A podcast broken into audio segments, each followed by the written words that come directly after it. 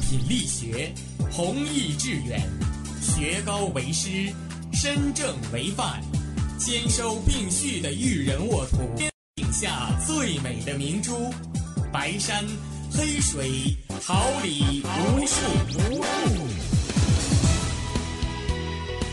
您正在收听的是哈尔滨师范大学广播电台，用声音技术生活，让声音来。用声音记录生活，让声音雕刻未来。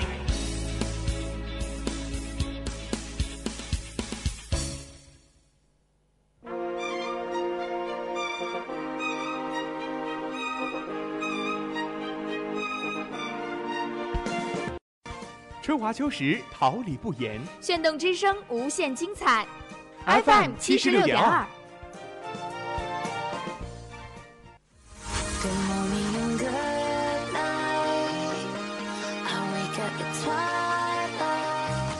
让电波在空中回响，让声速响。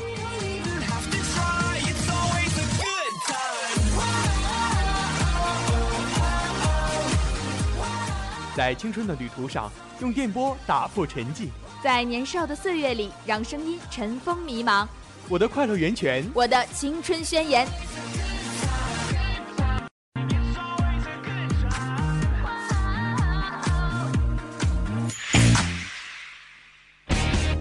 哈尔滨师范大学广播电台，正青春，传递正能量。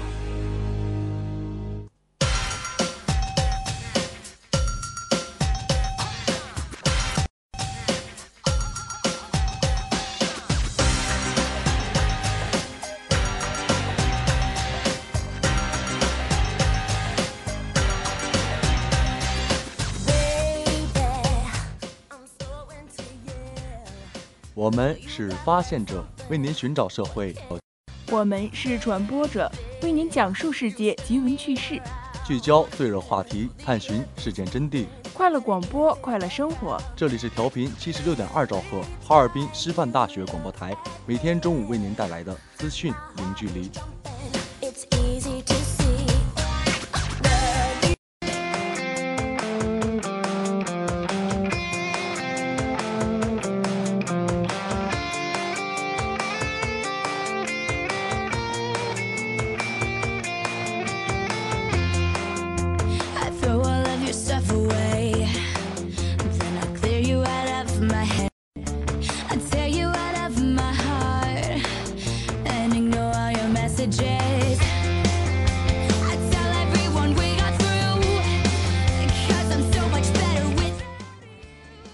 听众朋友们，大家中午好，今天是二零一七年三月十四号，星期二，农历二月十七。家相约，我是播音王雨龙，感谢大家的准时守候。大家好，我是播音司淑宁，代表直播间里每一位辛勤工作的广播人员，感谢您的准时收听。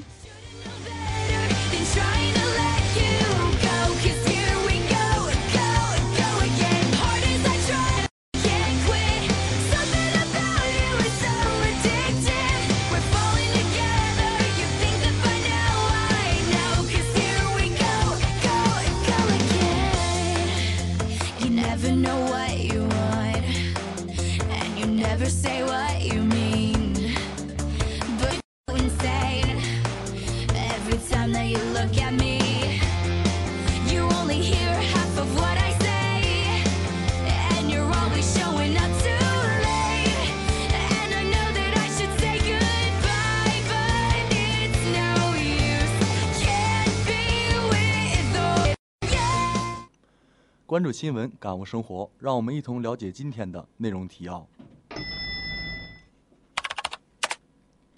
科研经费改革将赋予高校、院所更多自主权。探访天舟一号货运飞船，身强力壮，功能多。财经两高官答七年中国经济改革怎么走？北美票房超级月拉开序幕，《金刚狼》强势登顶，记忆大师抽丝剥茧版海报曝光，剧情烧脑。傅振邦代表建议加大国籍人才培养力度。全国人大代表池力传承传统文化需要专门的研究和甄别。中国创新号扬帆，知识产权保护紧随护航。政协委员聚焦教育公平，既要准度也要温度。锁定资讯零距离。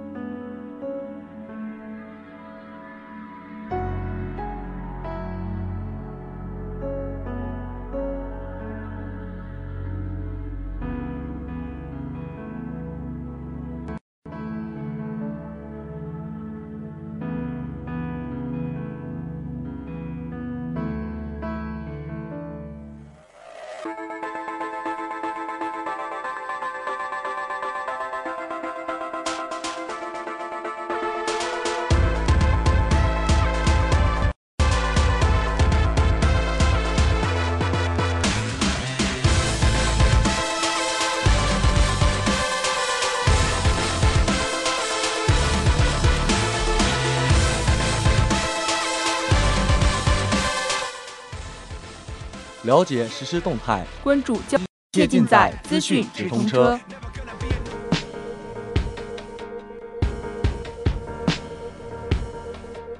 The truth runs wild like a tear down her cheek. Trying to save face and daddy heartbreak, lying to my teeth. This voice inside has been eating at me. Trying to replace the love that I fake with what we both need.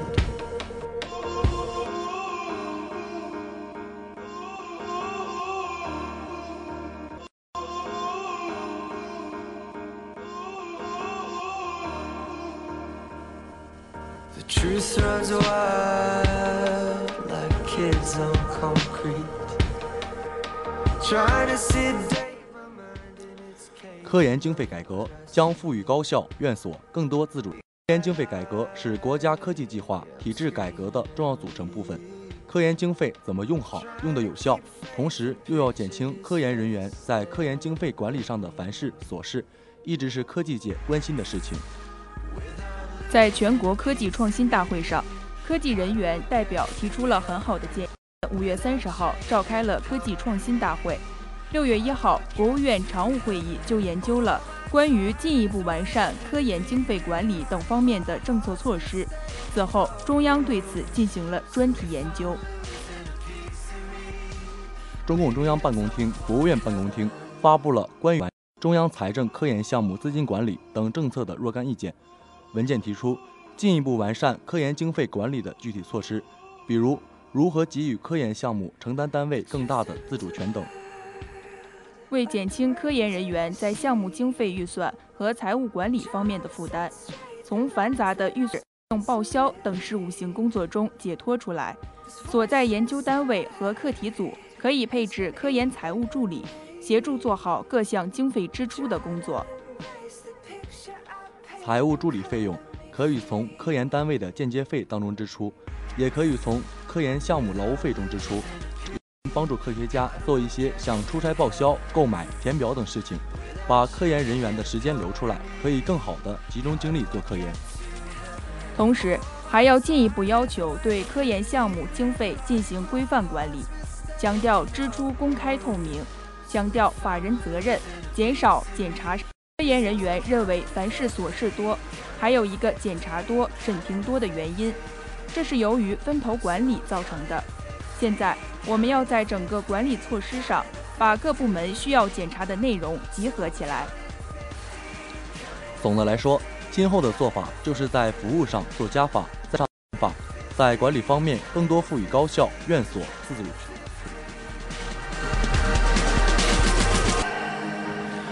Without losing a piece of me, how do I get to heaven?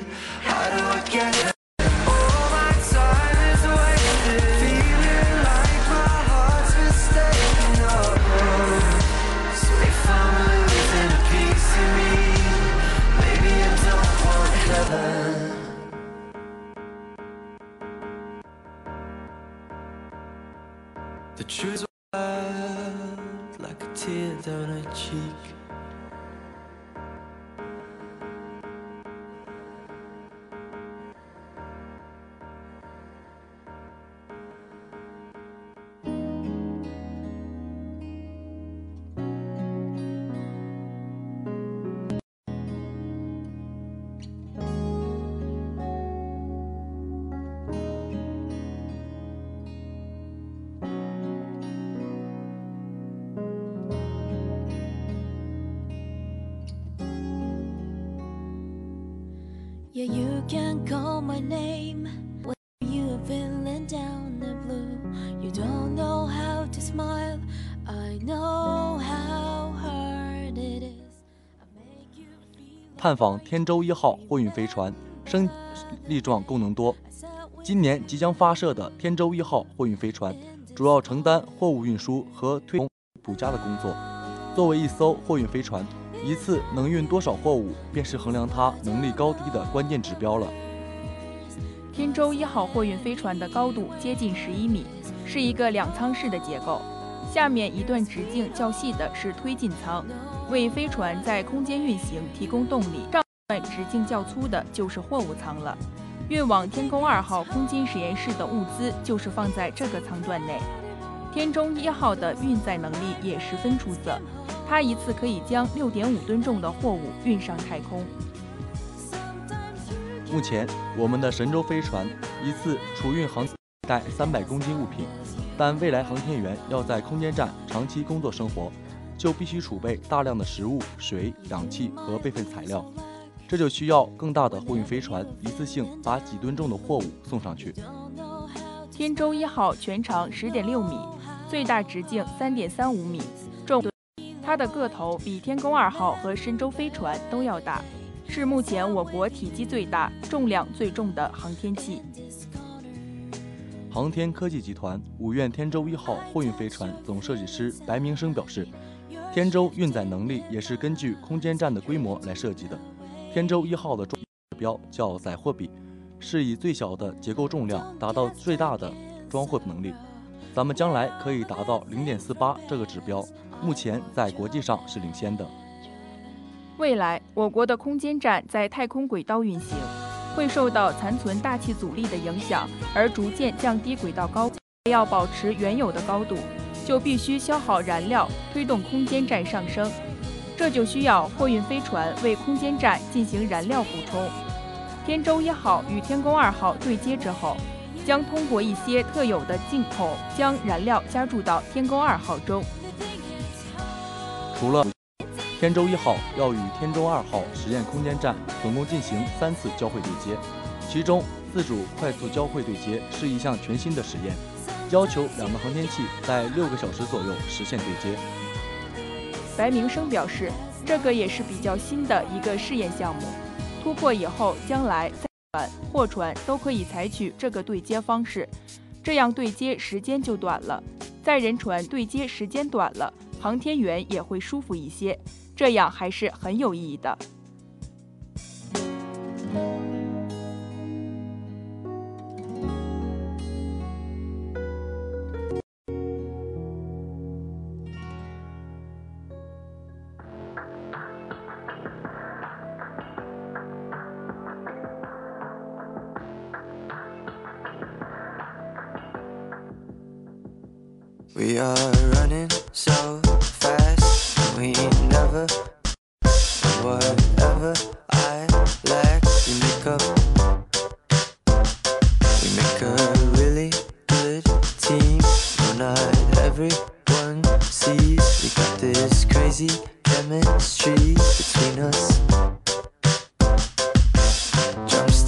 Starting your car.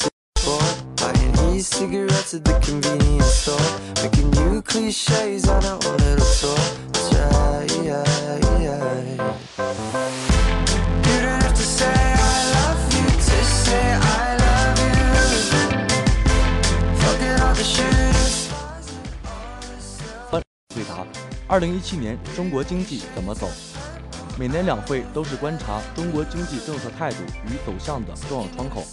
从近期中国财经高官的密集发声中，二零一七年中国经济增长目标能否实现、怎么实现、改革如何推进等问题的答案逐渐浮出水面。眼下，中国经济虽呈企稳向好态势，但下行压力犹存，来自外部环境的挑战和不确定性增多。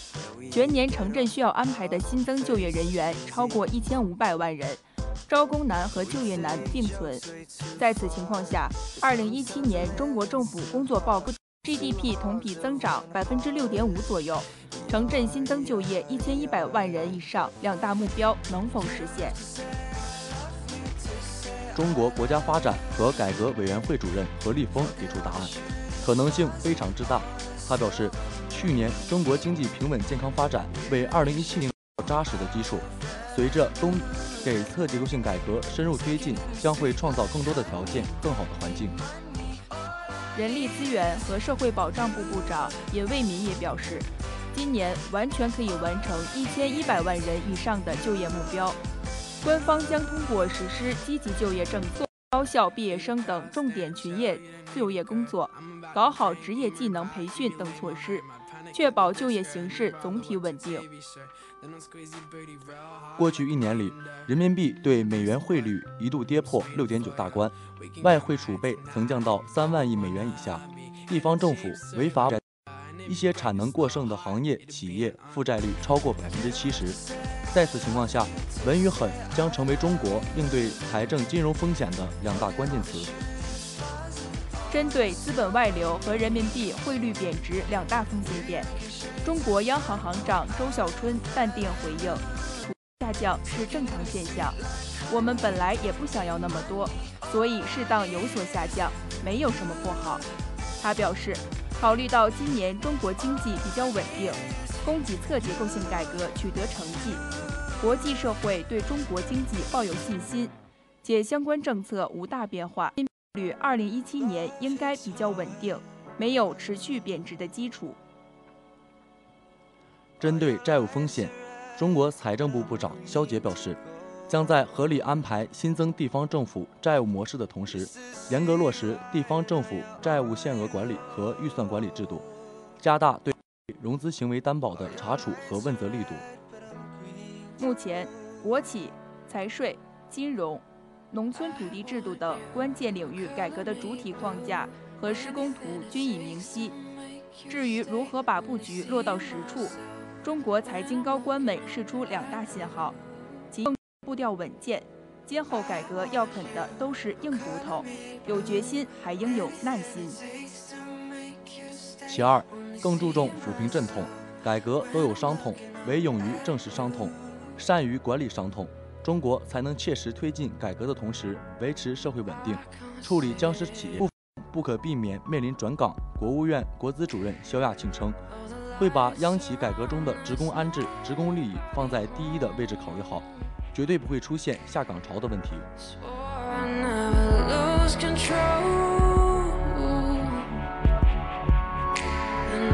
In.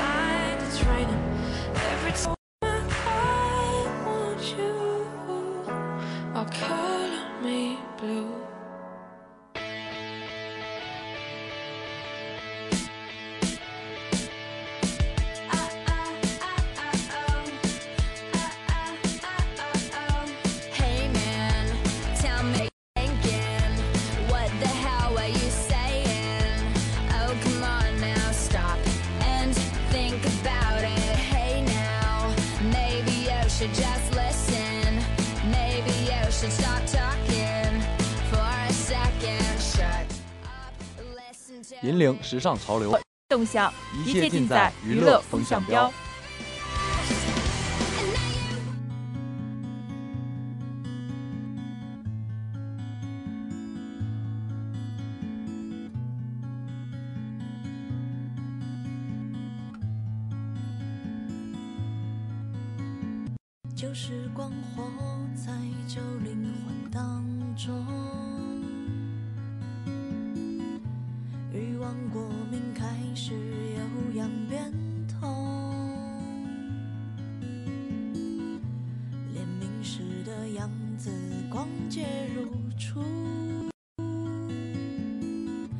山遍野都被关在牢笼。有一座断桥，对岸是迷雾，风吹船东流入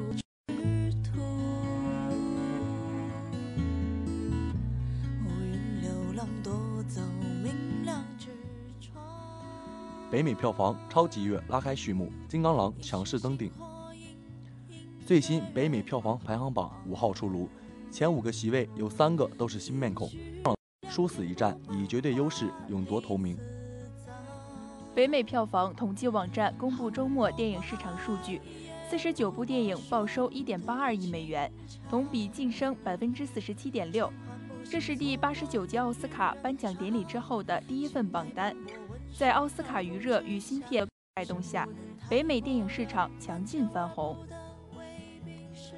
福克斯出品的冒险动作片《金刚狼三：殊死一战》时长一百三十五分钟，讲述避世所居的金刚狼因一个神秘女人的出现而再战江湖的故事。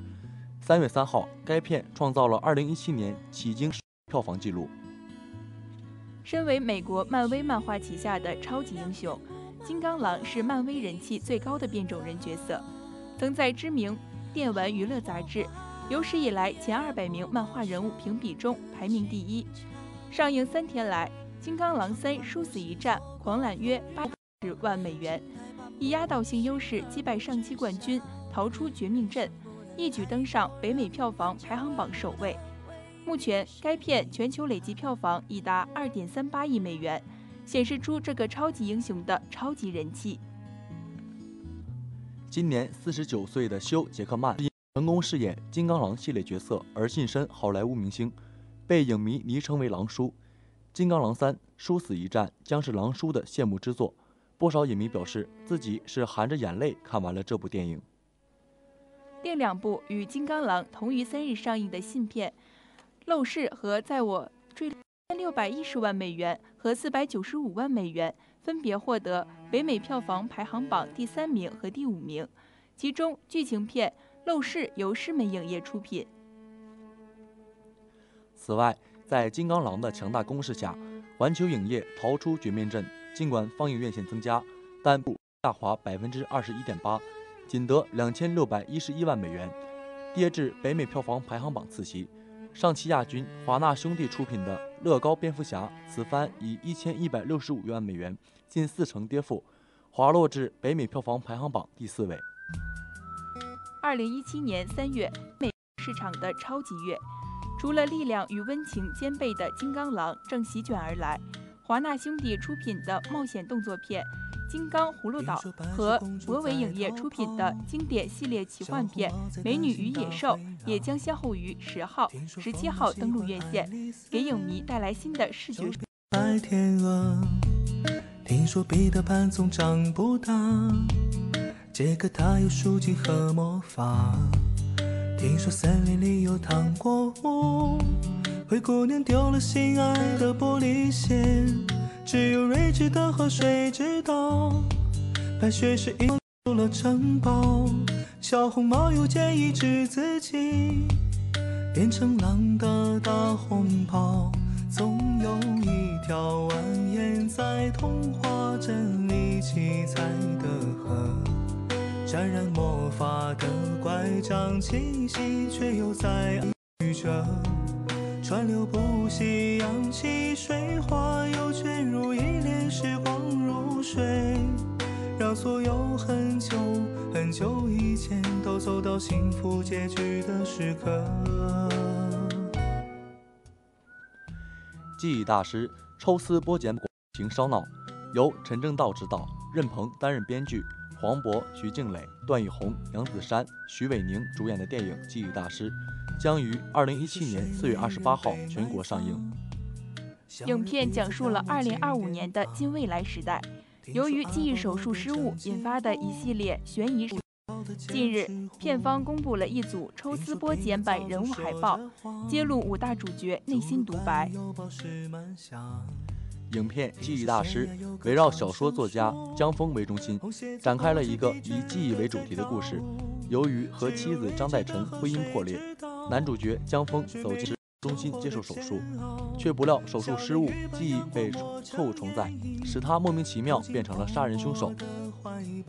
而警官沈汉臣的穷追不舍，令他逐渐发现，自己脑内的错误记忆竟成了破案关键，也是救赎自己的唯一希望。与此同时，出现的女人陈珊珊，记忆中浮现出的神秘女子，仿佛和真相又有着千丝万缕的联系。一场盛大的记忆烧脑战也随即拉开帷幕。凭借悬疑烧脑的故事内容、演技实力俱佳的主创团队，记忆大师极高的关注度。此次曝光的抽丝剥茧版海报，以五句真伪难辨的证词，将人物性格出显现。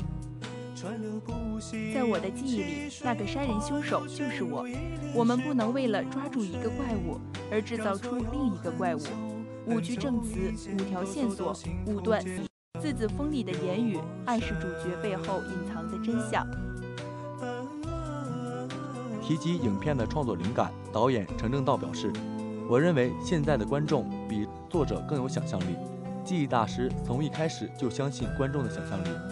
悬疑烧脑是我喜欢的众多电影类型中的一种，观众会喜欢这种呈现方式。”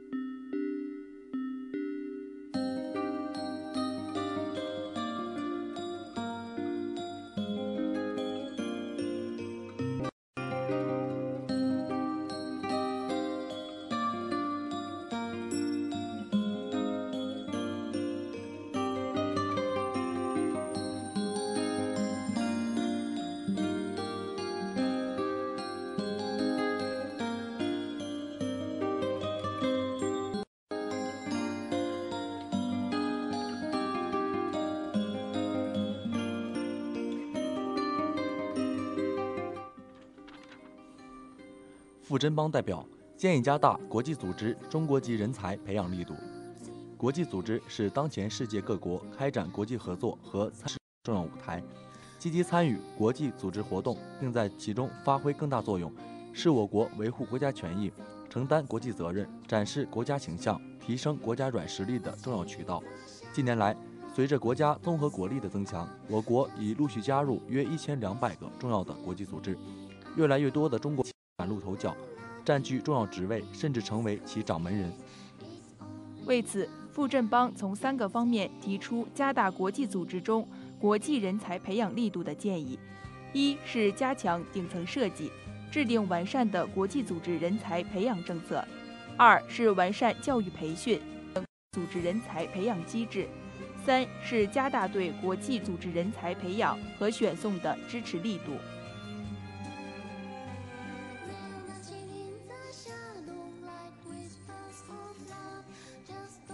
全国人大代表池力传承传统文化需要更多的研究和真。现阶段，我国对个人文化的文化素养提升缺乏系统化的布局。其实，这应该是一个复杂的文化生态工程建设的问题。日前，全国人大代表、武汉市文联主席、著名作家池力表示，目前文化的事业发展特别是社会上每个人人文素质提升，他看来并不乐观。池力坦言，随着国家的高速发展和世界环境的急速变化，文化的继承和发展迫在眉睫，绝不能仅仅停留在精神要求的层面上，一定要落实到政策制定和人员配置上。我们要文化的挑选、推荐、落实都配套做起来。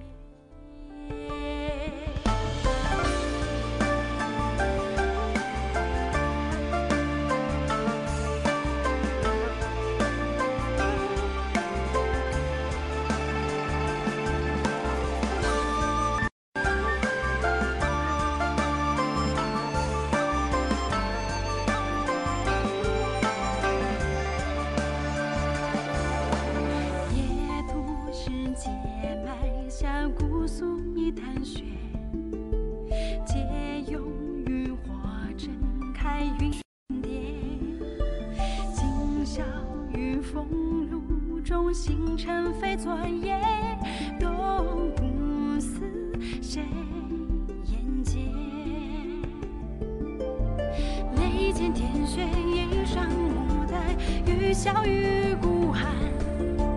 泪若曾照旧肝胆，似着清风明月，凌霜傲雪，最清澈双眼，两处茫茫可相见。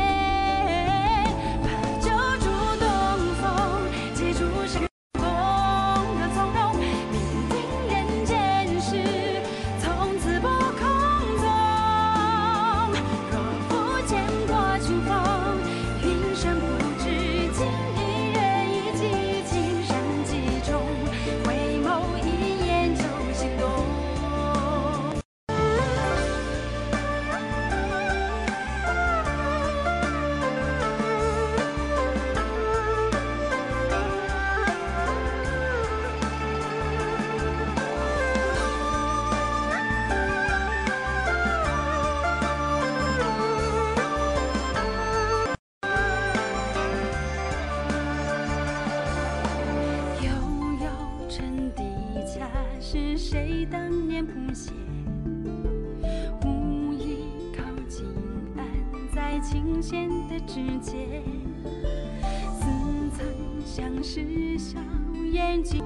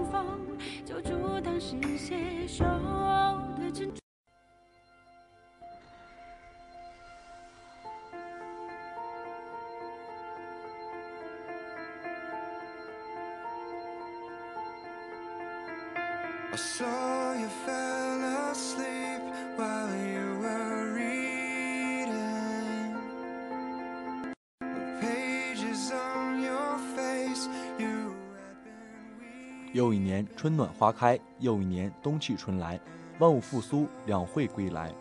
人民关注两会，两会牵系民生。你想知道两会为人民带来了哪些新的福利吗？民生连着民心，凝聚民力。你是否好奇凝聚民力、凝聚民力的奥秘？凝心聚智谋发展，同心同德助伟业。你想领略政协、人大代表带领我们走向繁荣时不一样的风采吗？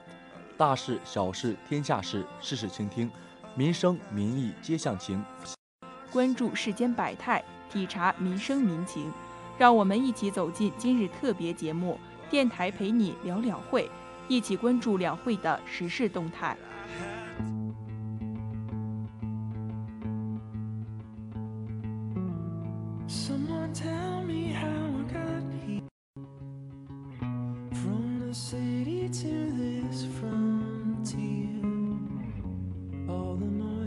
To make home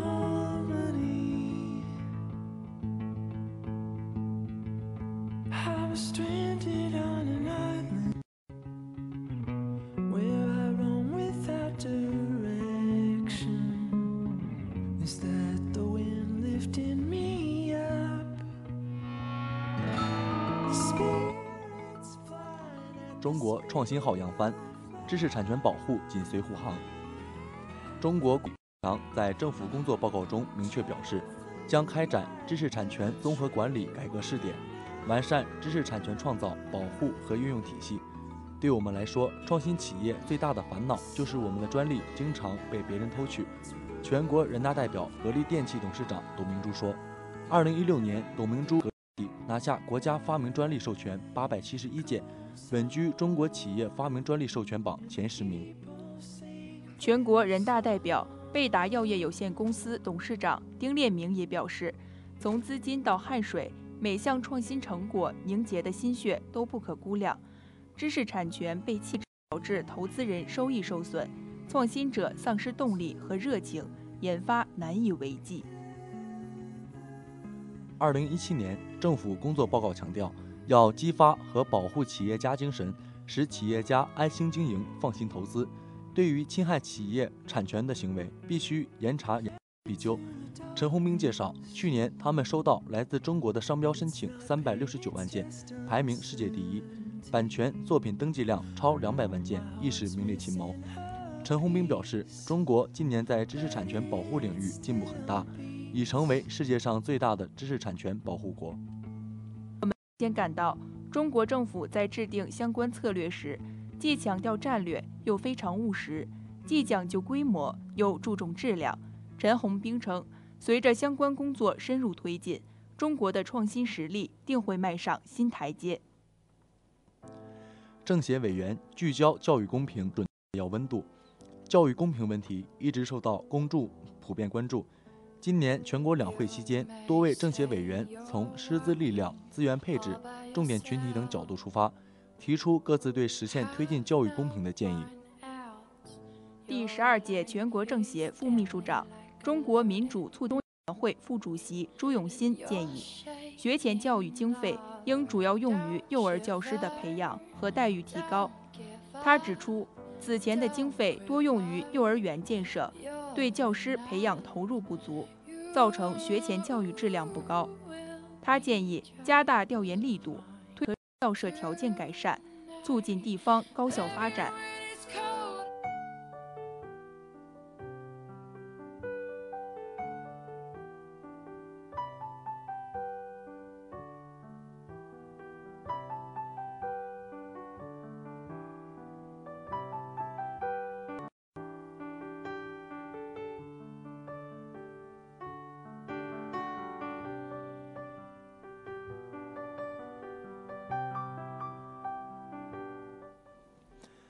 最新鲜的全球资讯，最及时的动态报道。正午时光，资讯零距离，陪您一同。午时光，让资讯与您零距离。播音：王雨龙、司淑宁，监制：刘月，编辑：何山，导播：郭子轩。感谢大家的支持收听，周二同一时间，我们不见不散。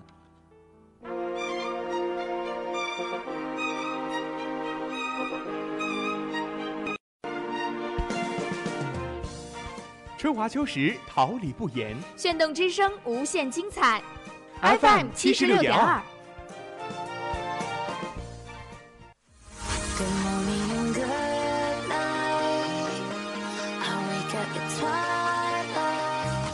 让感回响，让声音重塑梦想。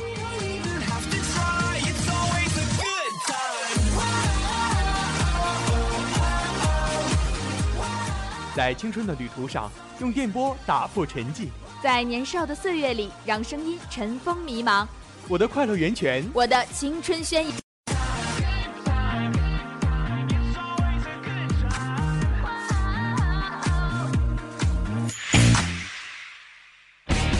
哈尔滨师范大学广播电台，正青春，传递正能量。